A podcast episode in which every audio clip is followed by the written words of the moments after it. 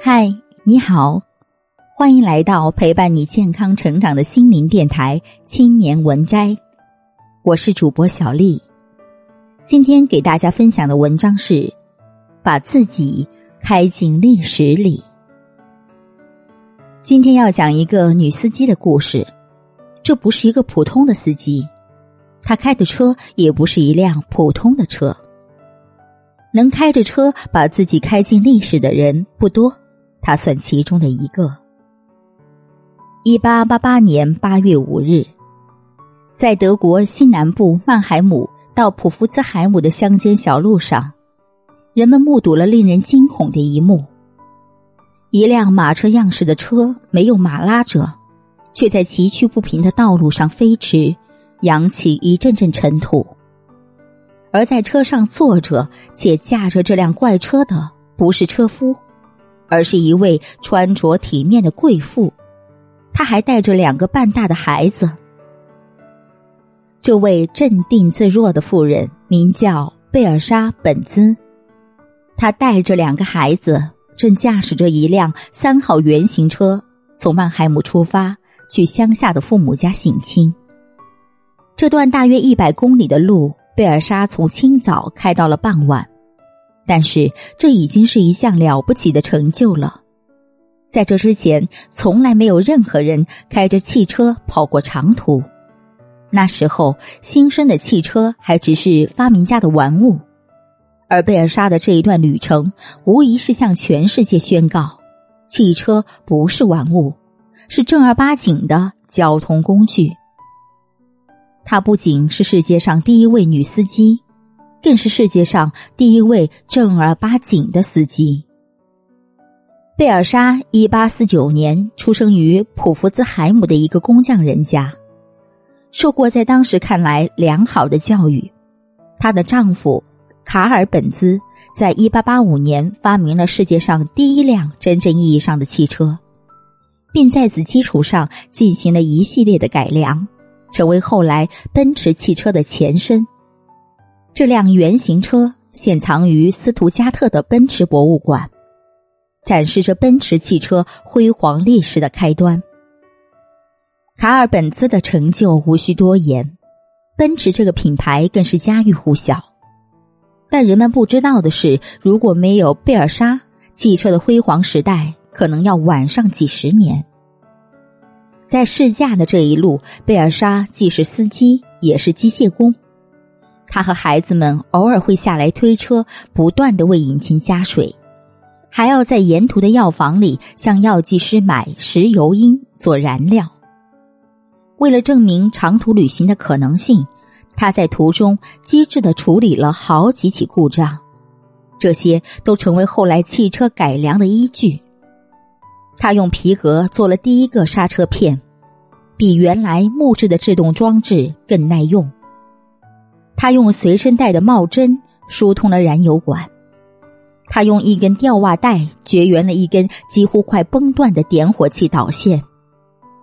这个尽职的试驾员后来还说服了卡尔，让他在下一代的汽车上加装档位，这样上坡的时候不用下来推车了。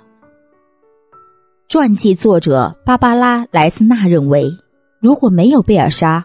卡尔或许无法在一系列不理想的尝试后，忽然制造出真正可用的汽车。他是他的测试员，与他商讨设计实用细节。有时候吃完晚饭，也会拉着卡尔去工厂钻研，试试新点子。而在他们结婚的时候，贝尔莎说服了他的父母，将他的嫁妆折成现金，还透支了一些未来的遗产。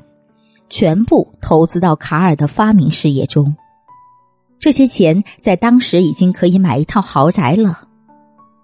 然而，包括专利权和公司运营权在内的权利几乎都归到卡尔头上，而出钱又出力的贝尔莎作为专利共享人的地位几乎被历史遗忘。但是，这并不是因为卡尔贪婪。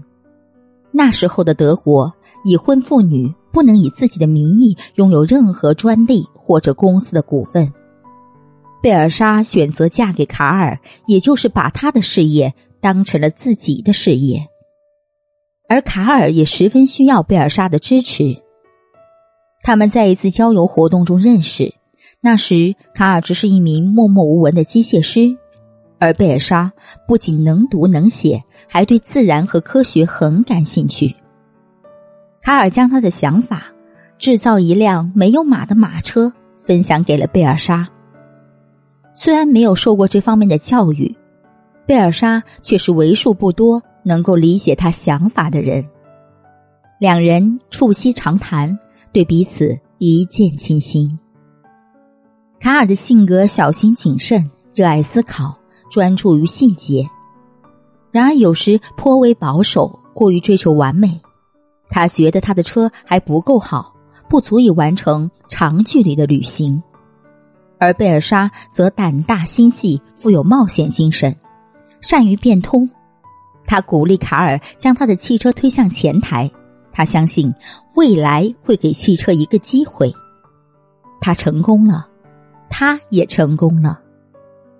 一个女人驾着一辆机器飞驰的消息，在当天就传遍了曼海姆。有人觉得惊恐，但更多的人是好奇。几天之后，贝尔莎又驾着车沿着同一条路回到了曼海姆，受到了热烈欢迎。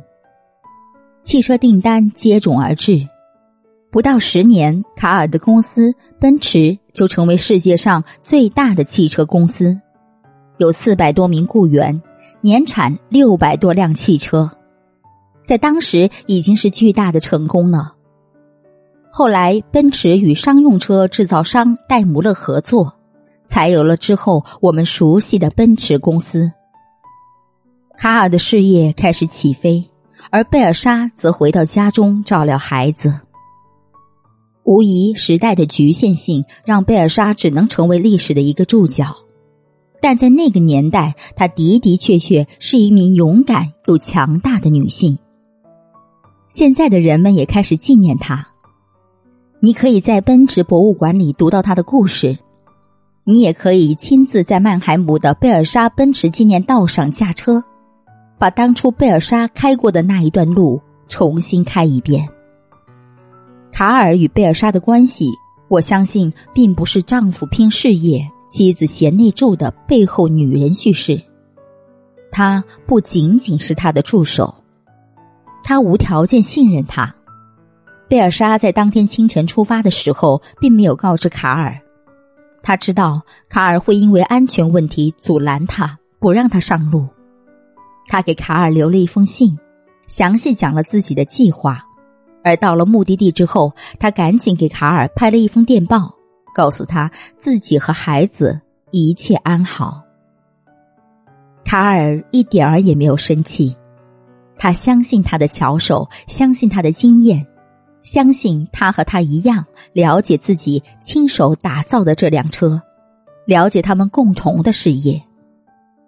他们是真正的知己、合作伙伴，乃至灵魂伴侣。